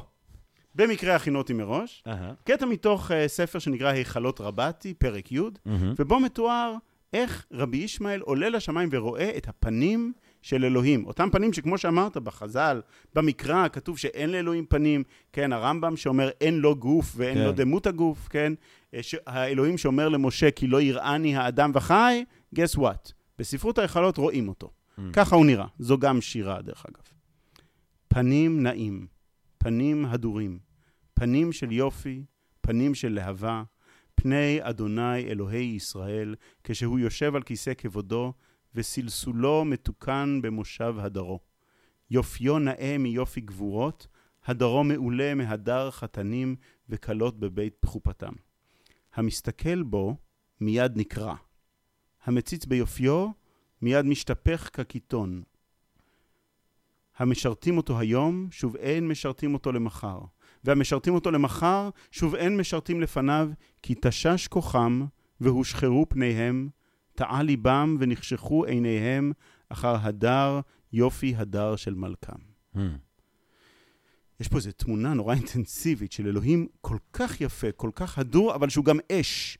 ושאם אתה רואה אותו, אתה נשרף, אתה נשפך, ואתה לא יכול לעמוד זה- איתו. sorry שאני שואל, זה ב- זה- זה הט- הטקסט במקור ב- בעברית הזאת? הטקסט או- במקור בעברית כנראה נכתב באזור. המאה החמישית, שישית, שביעית, מהמם. בהשפעה כבר של קונסטנטינופול, של, של התקופה הביזנטית, כן? אה, זו ספרות שהרמב"ם כותב עליה שזו ספרות הזויה בטעות יסודה, ובוודאי לא רבי עקיבא ורבי ישמעאל כתבו אותה, והוא צודק. אבל לא היית מזהה, אתה יודע, אתה, אתה לא מקבל פה, אה, אתה לא מקבל פה דימוי שאתה יודע לזהות אחר כך, אם אתה צריך לחפש אותו, אתה יודע, במשטרה, כשיש אה, שישה אנשים ואתה צריך... אין פה, אה, הוא לא מתואר, אז אומרים מאוד יפה, זה עדיין מאוד מופשט. נכון. זה לא יחזקאל שממש רואים איש זקן עם, עם, עם שערות, עם, עם זקן. אז ו... תראה, עוד רגע נגיע לקבלה, שלו, נגיע כן. לרמב"ם ולקבלה, אני אגיד שאני חושב שמי שדווקא הכי עוזר לנו להבין את כל זה, זה רוזנצוויג. Mm. פרנץ רוזנצוויג. פילוסוף יהודי מסוף ה-19, תחילת ה-20. נכון, גרמניה. והוא אומר, במאמר שלו על האנתרופומורפיזם, הוא אומר, תראו, אי אפשר באמת לדבר על אלוהים. מה שאפשר לדבר זה על חוויית הוויעוד עם אלוהים. איך היה לי להתוועד, להיוועד עם אלוהים. כן. או בשפה שלי הייתי אומר, איך זה מרגיש להיות במערכת היחסים עם אלוהים בנוכחותו, או בנוכחותה. כל מה שיש לי זה רשמים מהחוויה הזאת. עכשיו, אני בוחר באיזה שפה אני אשתמש כדי לתאר את הרשמים האלה, כן? וקצת כדי לחשוב על זה, לחשוב על איך שלפעמים אני יכול לדוגמה לתאר את החוויה של זיכרונות של אימא שלי, או של סבא שלי. אני כבר לא זוכר בדיוק איך הוא נראה. אני אתאר יותר, כן, את החוויה עצמה של להיות איתו. Mm. והחוויה הזאת דווקא תספר לי הרבה. עכשיו, אם אני אבקש מאחותי לתאר את החוויה של סבא שלי, היא תתאר אולי בשפה קצת אחרת. אבל אני והיא שנינו נזהה את סבא שלי בתוך הטקסטים אחד של השני. אבל מישהו שלא מכיר את אלוהים, יקרא את שני הטקסטים האלה ויגיד, אלה בכלל אנשים שונים, mm. כן? אולי כי תיארנו אותו בתקופות שונות, אולי כי אנחנו היינו בגודל אחר. לדעתי, סבא שלי היה שתיים וחצי מטר גובה. Mm. למה? כי הייתי נורא קטן כשהוא נפטר. כן. היא הייתה יותר מבוגרת, אז היא כבר מבינה שהוא היה בגובה נורמלי. כן. כן? אז אומר רוזנצוויג, אין בעיה בשפה אנתרופומורפית, רק צריך להבין שכל השפה על אלוהים היא רק רשמים מחוויית הוויעוד עם אלוהים. איך היה לנו להיות בנוכחותו או בנוכחותה? הייתי אומר, לוקח את זה עוד צעד, הייתי אומר, איך הגעגועים שלנו אליו, mm. או הכיסופים שלנו אליה, מרגישים. Mm. והחוויה הזאת היא בעצמה חוויה שיש לכתוב עליה ו- ו- ולתאר אותה, אבל היא לא הוא עצמו. אם אני אלך עם זה כקלסטרון למשטרה, אני לא אראה אותו. Mm. בשירה העברית, דרך אגב, יהודה עמיחי כותב את זה באותה צורה, הוא אומר, אבי היה אלוהים ולא ידע. כן? Mm. זאת אומרת, הוא, הוא גם מודה שבעצם הדרך לדבר על אלוהים זה תמיד גם דרך האבא. אבל יש גם, יש גם קלסטרונים. זאת אומרת, המקורות היהדות גם מציעים לנו, אני לא, אני דוחף אותך לצד היותר אה, אה, פגאני, בכוח. לא, אני לא חושב שזה צד פגאני. אני לא, לא מקבל את ההנחה הזאת ש... ש שדיבור על אלוהים שהוא לא דיבור רמב"מיסטי פילוסופי הוא פגאני. Oh. אני מסכים איתך. לדוגמה, כן? אולי נגיד רגע משהו על הרמב"ם כדי שנוכל לעבור לקבלה. אז רק שנייה, אז, אז, אז באמת, אתה יודע מה, אז אנחנו uh, עושים את ה, uh, את ה... אנחנו זוכרים שאנחנו עוד חייבים לדבר על איך הוא נראה פיזית, אבל לפני זה אמרנו, לעשות סדר. דיברנו על אלוהים במקרא מעורב בהיסטוריה. דיברנו על אלוהים בחז"ל שהוא גולם מההיסטוריה ושגם נהיה לו מוחכבות נשית, אה, שהוא מתגלם בעיקר דרך החוקים שצריך לשמוע עליהם. אה, ועכשיו אנחנו אה, בעצם נתמקד במשהו שכבר דיברנו עליו, שזה האלוהים של הפילוסופים, או זה ההשפעה היוונית בעצם, ההתייוונות של אלוהים. אני תמיד, זה היה אחד מהדחקות שבטח גם אתה כבר שמעת אותי אומר אותה עשר פעם, שנורא מצחיק אותי האיום הזה של ההתייוונות, ומתייוונים זה דבר רע. אנחנו התייוונו מזמן, האלוהים שלנו זה האלוהים של אפלטון, הרבה יותר מהאלוהים של בראשית, לפחות להרבה מאוד אנשים, אה, גם כשהם רואים את עצמם כיהודים דתיים. אה, האלוהים באמת של הפילוסופים. נכון. ההתנגדות הזאת לאנתרופומורפיזם, ההתנגדות לרעיונות שיש לו תשוקות, שיש לו רצונות, שיש לו צורה, שיש לו אה, פנים. אה, מה, מה, איפה אתה רואה את זה? אז כדי להיכנס לעולם הזה, אנחנו צריכים בעצם להבין שהדבר אה, המשמעותי ביותר שקורה לאלוהים במאה השביעית-שמינית זה האסלאם. Mm. כשאלוהים מתגלה למוחמד, או לפחות ככה המוסלמים מאמינים, ההיסטוריה כולה משתנה, כן? והסיפור הזה, הסיפור האסלאמי על אלוהים, הולך וכובש את כל אגן, אגן הים התיכון, כן? ועוד רגע היה גם כובש את אירופה. כן. כן? החשיבה הכי מתקדמת על האלוהים במאה השמינית או התשיעית לא מתקיימת במרחב היהודי, וגם לא מתקיימת במרחב הנוצרי, כן. היא מתקיימת במרחב האסלאמי. ששם גם החשיבה הפילוסופית הכי מתקדמת. אה, בדיוק, מתרחשת. בדיוק. והמפגש הזה בין הפילוסופיה היוונית לתיאולוגיה האסלאמית, היא המפגש החשוב ביותר. זאת אומרת, המונותאיזם התייוון אה, תחת האסלאם לפני שהוא התייוון אה, אצל היהודים. לגמרי, לגמרי. אפשר אפילו לומר שיש קו בין אה, אה, הוגים אה, תיאולוגים מוסלמים, כן, כמו אבן סינה ואלפראבי, שקוראים את אריסטו, הרמב"ם קורא את אבן סינה ואלפראבי וקורא את אריסטו, ואז תומאס אקוויינס, כן. כן, הקתולי, קורא את הרמב"ם, כן. קורא את אלפראבי ואבן סינה, קורא את אריסטו, וככה בעצם ההשפעות האלה מגיעות גם אל הנצרות ואל אירופה. למרות שאני אשים בסוגריים גם שיש גם, הש... יש קווים אחרים, יש את אוגוסטינוס שמכיר את הנאו-פלטוניזם, שהוא השפעה עצומה על הנצרות וכולי, אבל אין ספק נכון. שבימי הביניים אה, זה קו, זה גנאלוגיה שהיא תקפה וחשובה. נכון. עכשיו נגיד גם, אה, אני אגיד disclaimer, אני לא מומחה לרמב"ם, כן, כן. אבל אה, כמו שנוהגים לומר, יש Maimonides ויש your-monides ויש her-monides. לכל אחד יש את ה Maimonides שלו, Maimonides זה השם הלועזי כן. של הרמב"ם, כן? אה, שנתנו לו החוקרים הנוצרים שקראו את הרמב"ם והוא היה נורא משמעותי גם להם. מה שחשוב, אני חושב, להבין על האלוהים של הרמב"ם, הוא שאלוהים של הרמב"ם הוא אל שמתגלה בטבע. למה אני מתכוון? הטבע הסדור, הלא משתנה, כן. המדע כן. בעצם. המדע, אה, ומהבחינה הזאת גם הבריאה, למרות כן. שיש שהתווכחו עם אלוהים אנחנו, באמת... שוב, למי שזה, אנחנו במאה ה-12, אנחנו בימי הביניים, אז מדע זה אולי קצת מוקדם להשתמש, אבל המקבילה, המד...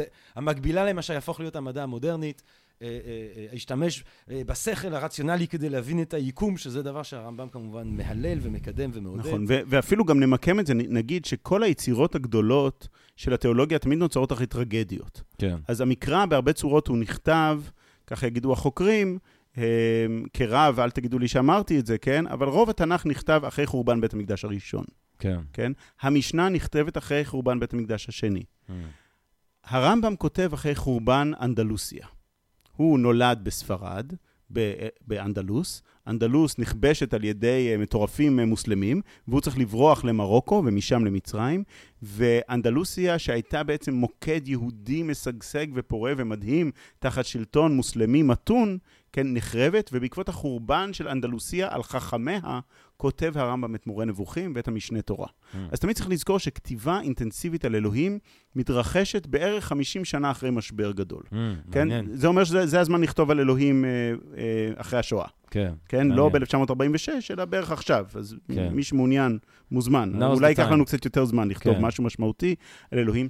הרמב"ם אומר, באנדלוסיה הייתה לנו דרך לחשוב על אלוהים, שעכשיו שאני פוגש את החבר'ה במצרים ובתימן, ואפילו מקבל מכתבים מאירופה, מהברברים האלה באירופה, הם בכלל לא יודעים איך לחשוב על אלוהים.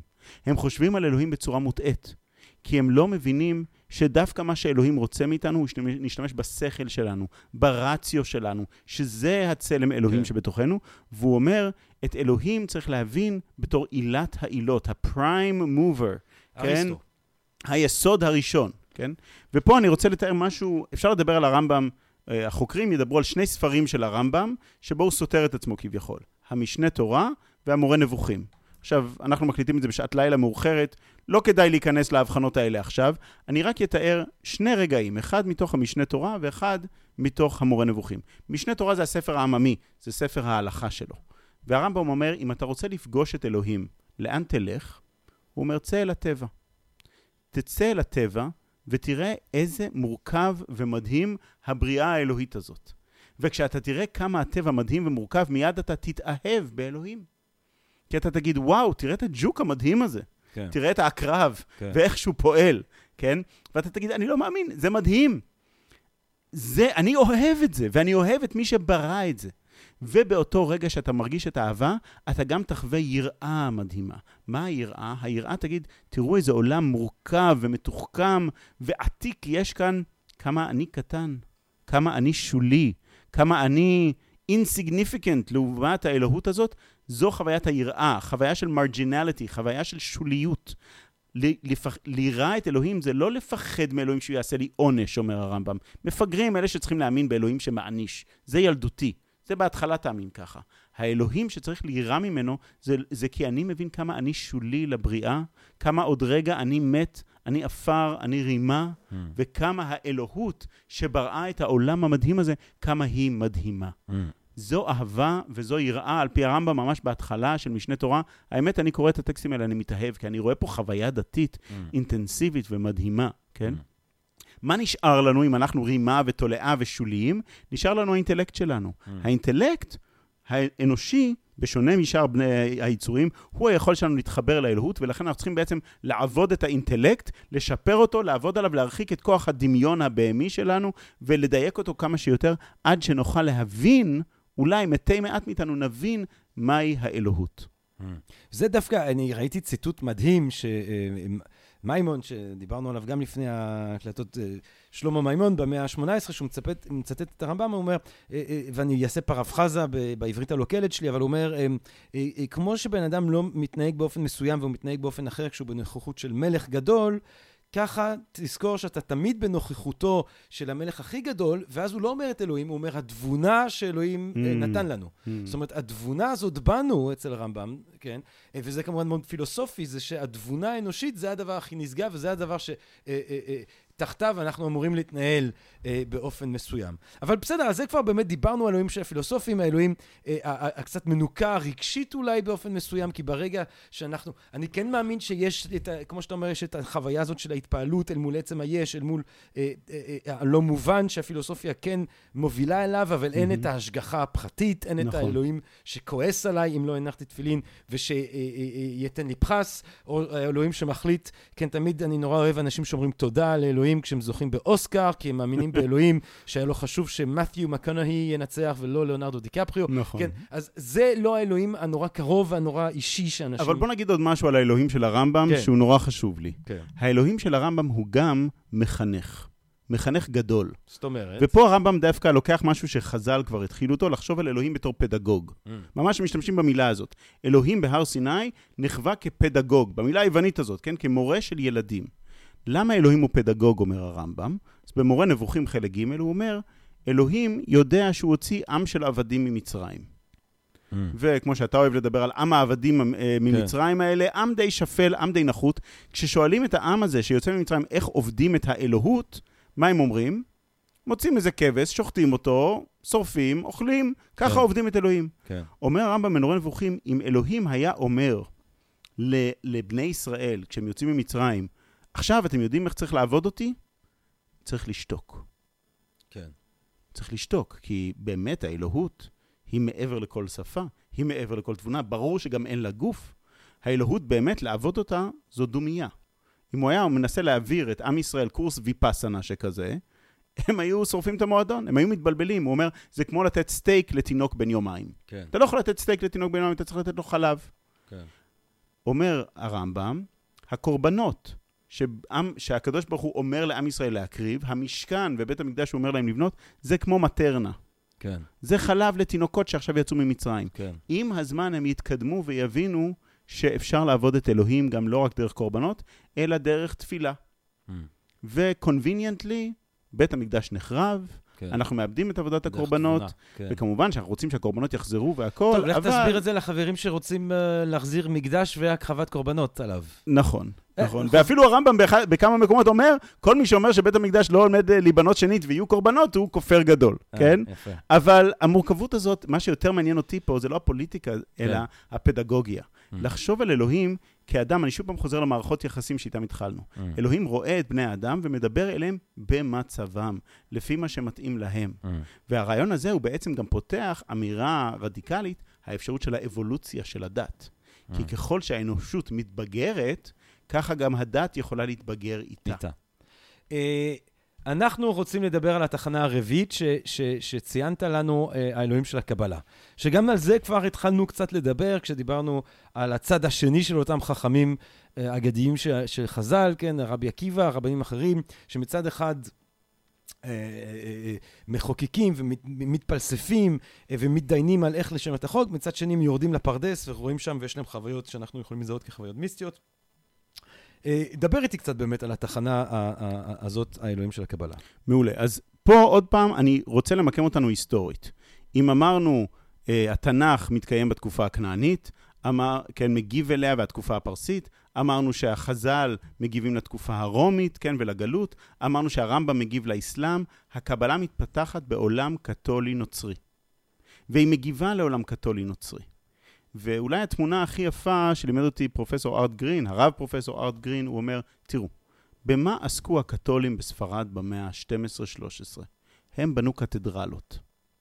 הם בנו קתדרלות מדהימות, ובתוך הקתדרלות האלה הם בנו חלונות ויטראז' מדהימים, והיית נכנס לתוך הקתדרלה הענקית הזאת, והיית מרגיש אדם קטן ושולי, והיית מרגיש את אלוהים, והיית רואה את האור עובר דרך חלונות הוויטראז' האלה, והיה איזה ורד בחלונות הוויטראז' האלה, כן? והאור עבר דרך הוורד הוורוד הזה, והוא ניצב על הרצפה, ואתה אומר, וואו, חווית, חז- חוויתי התגלות אלוהית. ליהודים אין קתדרלות. אין להם חלונות ויטראז' מדהימים. הם מתחילים לכתוב את הקתדרלות האלה במילים, Mm. בספרות חזיונית על אלוהים. Mm. בשפה שהיא כבר שפה פוסט-רמב"מית. Mm. הם כבר לא יכולים לחשוב על, על אלוהים כמו ספרות ההיכלות שיש לו באמת פנים ששורפים באש את האדם. כי כבר הרמב"ם לימד אותם שזה ילדותי. אבל הם גם לא מוכנים להפסיק לתאר את אלוהים כדמות ויזואלית. וספר הזוהר, שהוא הספר הגדול של הקבלה, הספר שנחשב הספר הרביעי הכי קדוש ביהדות, Mm. תנ"ך, כן, תלמוד, או השלישי הכי גדול, תנ"ך, תלמוד, זוהר. Mm. הספר הזוהר הקדוש נפתח בתמונה של שושנה. Mm. כמו חלונות הוויטראז' של הספרדים הקתולים, אומר, השושנה הזאת זה היחס של אלוהים לכנסת ישראל. Mm. והעלים שלה, על הארוס שלהם, Mm. על הרכות שלהם, הם משקפים את כל השכבות השונות של האלוהות. ומתארים בעצם, הם, הם מייצרים שפה דתית חדשה. שפה דתית שבו בתוך האלוהות האחת והיחידה יש מורכבות. ופה אני רוצה להגיד שתי דברים על הקבלה. Mm. הראשונה היא שהקבלה היא מסורת מיסטית. תמיד הייתה מסורת מיסטית ביהדות. דיברנו על יחזקאל שרואה את אלוהים, דיברנו על uh, רבי ישמעאל ורבי עקיבא בספרות ההיכלות שרואים את אלוהים. מהי מסורת מיסטית? מסורת מיסטית היא, מסור... היא, תפיסה מיסטית היא תפיסה שאומרת, איפה שאתה רואה כלום, אני רואה הכל. Mm. איפה שאתה רואה nothing, אני רואה nothingness. איפה שאתה רואה אין, אני רואה עין. Mm. ובאמת הדרגה הגבוהה ביותר של האלוהות בקבלה נקראת אין סוף, Mm. עין. Mm. עכשיו, האדם שלא חווה את האלוהות יגיד, אין פה כלום. אין פה כלום. המיסטיקון יגיד, אין פה כלום. זה מדהים. Mm. אם אין פה כלום, יש פה הכל. והפרדוקס הזה, שנקרא פרדוקס המיסטי, הוא נמצא בלב של כל החוויה. דבר שני, בספר הזוהר הוא מתבסס כל הזמן על, ה- על, על לראות את אלוהים ולטעום את אלוהים. Mm. ממש לטעום אותו בפה, ממש לראות אותו. אבל אי אפשר לטעום אותו ואי אפשר לראות אותו, אבל אפשר לייצר שפה שהיא כמו טעימה וכמו ראייה. והדוגמה הכי יפה לזה והכי פשוטה היא שבספר הזוהר כל הזמן אומרים, תא חזי, בוא תראה. Mm.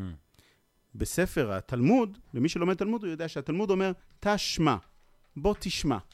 התלמוד הרציונלי עוסק על השמיעה, דיברנו קודם על היבט השמיעה.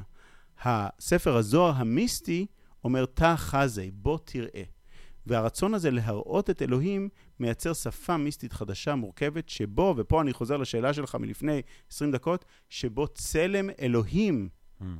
הוא בעצם הדרך להבין את האלוהות. יש לאלוהות ראש, ויש לו זקן, ויש לו רגליים, ויש לו איבר מין, יש לו גם צד נשי, יש לו פנים נשיות ופנים אלוהיות, וכל ההיבטים השונים האלה, כן, של האלוהות, הם באים לידי ביטוי בקבלה בצורה מאוד אינטנסיבית, והם בעצם מייצרים איזה מתח מאוד גדול ביהדות בין האלוהים של הרמב"ם, האלוהים של הקבלה. הדבר הכי יפה, אני חושב, ביהדות, אמרתי קודם, זה ש... אין כפירה על אלוהים ביהדות, כן? חוץ מזה, אם אתה אומר שיש איזה ישו או שהמשיח בא, כן? יכולים להתפלל מנחה אחד ליד השני, אלוהים שמאמין, אה, יהודי שמאמין ברמב"ם, ולידו יהודי שמאמין בקבלה, והם מתפללים אחד ליד השני ועונים אמן אחד אחרי הברכות של השני. Mm. מעניין. אני רוצה לשאול אותך שאלה אה, חצופה. אנחנו מגיעים לאט לאט לסוף, ה, אה, לסוף הפודקאסט הזה. עשינו את ארבעת התחנות האלה, שזה, אתה יודע כמה תמיד, אה, כשאנחנו מדברים שעה, וחשוב שאנשים יבינו אה, אה, שזה בעצם אה, דלת שאתם מוזמנים לפתוח ולהיכנס אליה לעולמות כל כך עמוקים של ידע, אה, אה, אבל, אבל, אבל חשוב לא לפחד להיכנס לדלתות האלה. אם מי שפתאום נדלק לו איזה משהו על חז"ל, או על פילוסופיה יהודית, או על המקרא, או על הקבלה, כנסו לדלת. אני רוצה אבל לשאול אותך שאלה, אני כבר לא יודע אם אני שואל אותך כרב אה, או כחוקר, אה, אבל אני חושב שזאת השאלה שבטח אה, תובל אה, היה שואל אותי, כן? תובל אתאיסט גמור, תובל רוזנבסר מ-Think and Be Different, אתאיסט גמור, קצת אנטישמי. והוא היה אומר, טוב, אתה יודע מה, זה מאוד יפה. אז יש את האלוהים של המקרא, ויש את האלוהים של חז"ל, ויש את האלוהים של הפילוסופיה, ויש את האלוהים של הקבלה, ויש כל מיני דפוסים של אלוהים. אבל למה בכלל להאמין באלוהים? לא, אני לא מאמין. תשובה אומר לי, אני אין לי שום אמונה, שום דבר, יש ביולוגיה, יש מדע, אנחנו היום, אה, אה, אה, אה, יש לנו הסברים אבולוציונריים לכל הדברים האלה שהרמב"ם מתפלא מהם, אז יש הסבר רעקך, ואני יכול להסביר לך את זה בצורה דרוויניסטית. איך, איך אמר לפלס, הפיזיקאי הגדול במאה ה-19, כשהוא נותן ספר פיזיקה לנפוליאון, אה, נפוליאון אומר לו, אבל מה עם אלוהים בספר הזה שלך? לפלס עונה לו, אה, אין לי צורך בהיפותזה הזאת. אה, אין לנו צורך בהיפותזה הזאת, אדרבה. ואז עוד שואה אנחנו קיבלנו במאה ה-20, מהמם. אז עוד אם מישהו לא השתכנע מטיעון הרוע, שאומר איך אפשר להסיק מהעולם הזה מלא ברוע, כן, אלוהים שהוא טוב, כל יכול, כל יודע, או שאכפת לו מאיתנו, איך אפשר להסיק אה, אחרי השואה, גם ספציפית ה- אה, שואת היהודים, אלוהים אחרי אושוויץ, אומר אנציונס, איך אנחנו יכולים להסיק אחרי כל הדבר הזה שמישהו אשכרה אה, אה, אה, מעורב, או יכול להיות מעורב, או, או, או שיש איזשהו כוח עליון שאנחנו צריכים להתחשב ממנו. מה, מה, מה בכלל, איך, איך סוג השאלות האלה, השאלות, של, השאלות האתאיסטיות, אה, אה, איפה הן פוגשות אותך? יש לך תשובות לזה כרב, כ, כמחנך? אתה, אתה אומר, סבבה, live and let live, מה, איפה אתה... תראה, אה, השאלות האלה הן הרבה יותר טובות מכל תשובה שאפשר לתת. כן. אני עומד נבוך אל מול השאלות האלה, ועוד יותר מזה, אני עומד נבוך אל מול המציאות שיצרה את השאלות האלה. זאת אומרת, רגע, אם 3,000 שנה סיפרנו לעצמנו שהעולם נברא לפני 500, אה, 5,681 שנה, כן? ועכשיו די ברור שלא, כי יש דינוזאורים, אז מה זה אומר? עכשיו, אני יכול לתת כל מיני תשובות פנסי כאלה, כן? ולהגיד, לא, הימים במקרא, זה, הימים בב- בב- בבריאה הם לא, הם לא ימים, זה עידנים. או אני יכול להגיד מה שאני באמת מאמין, שזה טעות לקרוא את המקרא כספר מדע, זה טעות לקרוא את המקרא כספר היסטוריה. זה לא, היסטוריה זה תפיסה חדשה שנולדה במאה ה-18, ולא נכתבו ספרי היסטוריה לפני המאה ה-18. התנ"ך הוא לא ספר היסטוריה, הוא גם לא ספר גיאולוגיה. אבל אלה כבר, זה כבר בתוך השיחה. הדבר הראשון, לשים לב, הוא שלהיות מאמין במאה ה-21, זה שונה לגמרי מלהיות מאמין במאה ה-17 או ה-18 או במאה השישית. אמ, ויש הרבה מבוכה. דרך אגב, האלוהים שרוב האנשים... אצלך, כאילו, לא, לא בהכרח אצל... אצלי. כן, לא, אני חושב כן. בכלל אצל המאמינים יש כן. מבוכה. לא, אני אומר, יש גם מאמינים לא נבוכים. לא, אני, אני. חושב שהפונדמנטליזם הוא תגובה למבוכה. מעניין. אני חושב מעניין. שהפונדמנטליזם הוא תגובה למבוכה. אני אגיד גם שאתה הרמת פה כמה שאלות על אלוהים, אני רוצה להוסיף אחת משלי. אם אנשים עושים דברים נוראים ומזוויעים בשם האלוהות, אז איך אפשר להאמין באלוהים הזה? נכון. ואם מישהו אחד הוצא להורג, או הותקף באבנים, או הוכה בבית הספר שלו, כי חושבים שמה שהוא עושה עם החבר שלו זה בניגוד למה שאלוהים רוצה, אז באלוהים כזה אני לא רוצה להאמין, אני לא רוצה להמשיך לחזק אותו, ואני לא רוצה לשאת את השם שלו. אנחנו קוראים לזה במסורת היהודית חילול השם. אמ, יש לי חבר טוב שהוא אה, האימאם של אה, המסגד באבו גוש, והוא אומר לי, אני מתבייש להיות מוסלמי מאמין כשאני רואה את דאעש. אני אומר לו, אני, אני מתבייש להיות אדם מאמין כשאני רואה את דאעש. ואני מתבייש להיות אדם מאמין כשאני רואה אנשים שבשם האמונה שורפים אה, משפחה פלסטינית, או בשם האמונה רוצחים ראש ממשלה, או בשם האמונה יוצאים למסעות צלב ב- ורוצחים את, את העם שלי. כן. עכשיו, אפשר לעשות את הוויכוח הידוע של האם נהרגו יותר אנשים בשם הדת או בשם החילוניות. כן. כן, כי המאה ה-20, המאה החילונית או, היא לא, לא יודע אם בשם לא החילוניות, פחות בש- או- רצחנית. מתוקף אידיאולוגיות לא דתיות, איד- נגיד. אידיאולוגיות שהן רק הגיוניות בתוך עולם מדעי חילוני, כן, לצורך כן, העניין. אי לצורך אפשר העניין. לנתק אותם. אמ, ואני תמיד אוהב לצטט את אבי רביצקי, פרופסור אבי רביצקי, שאומר, להגיד שאדם דתי רצח את ראש הממשלה, זה משפט לא הגיוני. כמו להגיד, אדם דתי חילל שבת, כן? זאת אומרת, Mm. למה אנחנו מיד מייחסים, אם אנשים עושים זוועות בשם אלוהים, הם אולי, לדעתי, מעידים על עצמם שהם לא מבינים שום דבר על אלוהים. אבל זה לא משכנע עד הסוף. כן, זה משהו, זה קצת קל, כי אז אתה, אתה מגדיר בעצם מלכתחילה... נכון. אז אני רוצה קודם כל להישאר במבוכה הזאת. Mm. אני נשאר במבוכה הזאת, ו... והמבוכה הזאת מאפשרת לי כמה דברים. קודם כל, אני חושב שהיא מחייבת אותי להיות הרבה יותר אמיתי במערכת היחסים שלי עם אלוהים. Mm. ואני חוזר לה... להתעקשות שלי, אני לא יודע אם אני מאמין באלוהים. מה זה להאמין? להאמין שאלוהים קיים?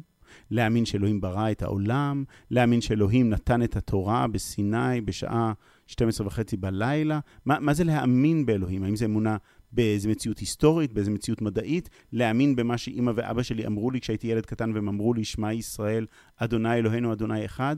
אני לא יודע מה זה להאמין באלוהים, זה נשמע לי, האמת, שפה לא יהודית. Mm. אני חושב שזו שפה שהבסיס שלה הוא פרוטסטנטי, וזה לא דבר רע. אז בסדר, אז, אבל אתה מחויב... אז אני אומר, אני במערכת יחסים עם אלוהים. כן, ואני במערכת יחסים עם אלוהים עכשיו, אני גם חושב שהוא במערכת יחסים איתי. כן. שהוא מצפה ממני לדברים, שהוא מבקש ממני דברים, שהוא מחייב אותי, מצווה עליי דברים, כן? כן. ואני חושב שגם אני מצפה ממנו כל מיני דברים. אבל הוא מצפה ממך שתניח תפילין כל בוקר. זה הסיפור שאבא שלי סיפר לי, ואני מאמין, אני ממשיך את הסיפור הזה, ואני אה. מספר אותו לבנות שלי. ואתה ממשיך את הסיפור הזה כי אתה רואה בו ערך, כי אתה חושש שמה עלול לקרות אם אתה תפסיק להניח תפילין?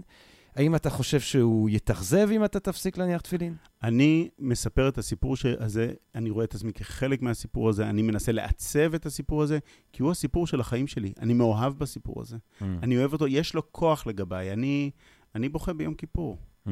עכשיו, אני לא יודע אם אלוהים הוא, כן, הוא באמת, Mm. אבל אני יודע שהוא אמיתי. אני חווה אותו כאמיתי בחיי. Mm. ופה אני מדבר לא כרב ולא כחוקר, אלא אדם פרטי שמקיים מערכת יחסים עם אלוהים. האם אלוהים מתאכזב ממני? אני חושב כל הזמן, כן? לא פחות משאני מתאכזב מעצמי. או ממנו. אבל כן, האם אני מתאכזב מאלוהים? כל הזמן. כן. כל הזמן. אני אגיד לך דו, אולי דבר אחרון על זה שמפחיד אותי. אנ- אנחנו גדלנו בדור שבו יכולנו ללכת לבית כנסת, אלה מאיתנו שמעוניינים ללכת לבית כנסת, ויש סיכוי גבוה שנפגוש שם ניצול שואה. Mm. ולא משנה אם הוא ניצול שואה מקרקוב, או מפריז, או מתוניס. Mm. אבל אנשים שחוו את השואה, Mm. יצאו מהצד השני, וחלקם, לא כולם, המשיכו ללכת לבית הכנסת. כן. פעם הייתי בבית כנסת בלוס אנג'לס, וניגש אליי איזה אדם זקן, פטפטנו קצת, ואז הוא אומר לי, אתה יודע שאני לא יכול להגיד אל מלא רחמים? Mm. אמרתי לו, למה? הוא אמר, כי אלוהים לא היה מלא רחמים כשהוא רצח את אימא שלי לנגד עיניי, כשהייתי בן 13. Mm. אז איך אני אגיד אל מלא רחמים? Mm. אמרתי, לא, יוסי, that's a really good question. Mm. כאילו, על הבוקר אומר לי את זה, כן? בעוד אנחנו מקפלים את התפילין. כן, ברגוע. ואז הוא אומר לי, but you know, אני לא יכול שלא להגיד אל מלא רחמים על אימא שלי. אימא שלי הייתה רוצה שאני אגיד עליה אל Mm. מלא רחמים, Mm. שוכן במרומים, ממצא כן, מנוחה, כן, נכונה כן. תחת כנפי השכם. אז אני אומר, Mm. אין תשובה במה שיוסי אמר לי באותו מפגש. כן. הוא נבוך, ואני נבוך איתו, ושנינו הנחנו תפילין באותו יום והלכנו לדרכנו. יוסי כבר לא בחיים, Mm. הוא כבר נפטר. אני שמח שאני גדלתי בדור כזה, שעוד יכולנו להתפלל לצד ניצולי שואה. Mm. שעומדים, שלימדו אותנו איך לעמוד במבוכה מול אלוהים, אבל להמשיך לעמוד מולו, לעמוד במערכת יחסים איתו. איך נגדל את הדור הבא והדור שאחריו מול אלוהים, זו שאלה שמטרידה אותי מאוד, לכן אני קורא וכותב וחושב ול- עליו. ולמה חשוב לך שבדור, שנגדל את הדור אה, אה, אה, הבא גם אה, בתוך הזיקה הזאת עם אלוהים? אולי נשחרר אותם מזה. אולי נגיד, אתם יודעים מה, לא נלמד אותם על עקדת יצחק בכיתה ה', אה, נלמד אותם אה, אבולוציה, נלמד אותם מדע, אולי אה, בפנדמיה הבאה זה יהיה באמת אוניברסיטה ישראלית שתבוא עם החיסון ולא אוקספורד. למה, למה, למה, למה זה טוב? תראה, קודם כל אני, בוא ניכנס רגע ל- ל- למחלוקת עצמה. אוקיי? שעה מאוחרת, אבל אתה כן. מחייב אותי. אני לא חושב שיש סתירה בין להאמין באלוהים לבין להאמין במדע, או להיות אדם מדעי. אשתי Mhm. חוקרת מוח, כן? זה לא, זה אין, הרעיון הזה היה נחמד במאה ה-20, קצת אה, הפריע לאנשים, במאה ה-19, ה-20. יופי, התבגרנו. הרמב"ם לימד אותנו שאפשר להתבגר עם אלוהים, ואלוהים אפילו מבסוט מאיתנו. כן, דרך אגב, גם אלוהים הוא סופר פטריארכלי, כן? וכמו שאומרת מרי קרייסט, שהיא תיאולוגית פמיניסטית נוצרייה, היא אומרת, אם, if, if God is a man and he tells us what to do, then the man in my house will also tell me what to do. So we have to kill both of them. כאילו, עד שלא נתמודד עם האלוהים, עם הגבר האלוהי, אז לא נוכל לנצח גם את הגבר האנושי, כן? Mm. עכשיו, אני לא מסכים איתה, היא תיאולוגית פמיניסטית רדיקלית, כן? אבל אני מבין מה היא מתכוונת. אנחנו חייבים לגוון את השפה הדתית, להרחיב אותה, ולכן אני מקבל השראה גם מהרמב"ם, וגם מהמקובלים, וגם מחז"ל, שגיוונו את השפה האלוהית. אנחנו נדרשים לגוון את השפה האלוהית במאה ה-21, כדי שתסתדר עם המדע, לא תסתור אותה. אנחנו צריכים לגוון את השפה האלוהית כדי שתסתדר עם הפמיניזם, לא תסתור אותה. אנחנו צריכים לגוון את השפה האלוהית כדי שהיא תמשיך לאתגר אותנו להיות אנשים מוסריים, ובסוף, למה אני נשאר, רוצה, בוחר כן, להמשיך לחיות כן. במערכת יחסים עם אלוהים? כי האמת, הנביא מיכה שכנע אותי. כן? מה אלוהים מבקש מעמך? כי אם אצנע ללכת עם אלוהיך, כן? לבקש טוב, לעשות צדק וללכת בצניעות עם אלוהים. והדרישה הזאת היא דרישה שמפעימה אותי, והיא גם דרך. היא דרך שאנחנו צריכים ללכת איתה, והיא מחייבת אותנו להיות ממש ממש כנים במערכת היחסים הזאת. שאלו פעם, אתה יודע, אני יודע שאתה אה, אוהב את ליאונרד כהן, שאלו פעם את ליאונרד כהן האם אתה מאמין באלוהים. אה, ואני תמיד אומר, התשובה שלו זה התשובה שלי. הוא אמר, אה, אני לא יכול להוביל את עצמי להאמין באף סכמה של אלוהים שאני בעצמי יכול לחשוב עליה. אבל לפעמים יש צמאון לתפילה. Hmm. למי או למה התפילה הזאת מופנית, לא הייתי מעז לומר. Hmm. אה, טוב, אנחנו... אה, אה, בוא נסיים. אני רואה שאתה מאיים עליי בשיר. עכשיו, נכון. לא מאיימים עליי בשיר בלי שמקריאים אותו. מה, מה, מה זה? מה, מה יש לנו פה? אז אני הבאתי שיר ל- לסיים איתו. כן. שיר של אה, אדמיאל קוסמן, אהה. משורר ישראלי, גר בגרמניה, הרב פרופסור אדמיאל קוסמן, אהה, ויש לו סדרה, יש לו ספר שירה שנקרא סידור אלטרנטיבי, אהה. ובו הוא כותב כל מיני תפילות משל עצמו, תפילות כופרניות ואמוניות, ו... וביניהם יש כמה וכמה שירים שהוא כתב אותם בעברית, באנגלית. Mm. הוא כותב אותם, ב... זה, זה אנגלית שהוא כותב באותיות עבריות. אה, מעניין. וקודם כל זה קורע מצחוק. כן. וב', אני חושב שהוא פיצח פה, דיברנו כמה פעמים על בעיית השפה הדתית, אני חושב שהוא פיצח פה דרך חדשה היום, במאה ה-21, לדבר על אלוהים בשפה חדשה. היא גם, הוא מדבר על אלוהים במטאפורות של מחשב. Mm. מעניין. ואם יש פתח לשיחה על אלוהים במאה ה-21, אני חושב שקוסמן פה פותח אותה בשבילנו, כמו שניסינו לפתוח אותה פה הערב. כולי אוזן. לשיר קוראים Installing You My Lord. זה הולך ככה. Installing you, my Lord, in the middle of the night. Installing you and all your programs. Up and down, the night goes. In my windows, slows. Installing you and the kruvim.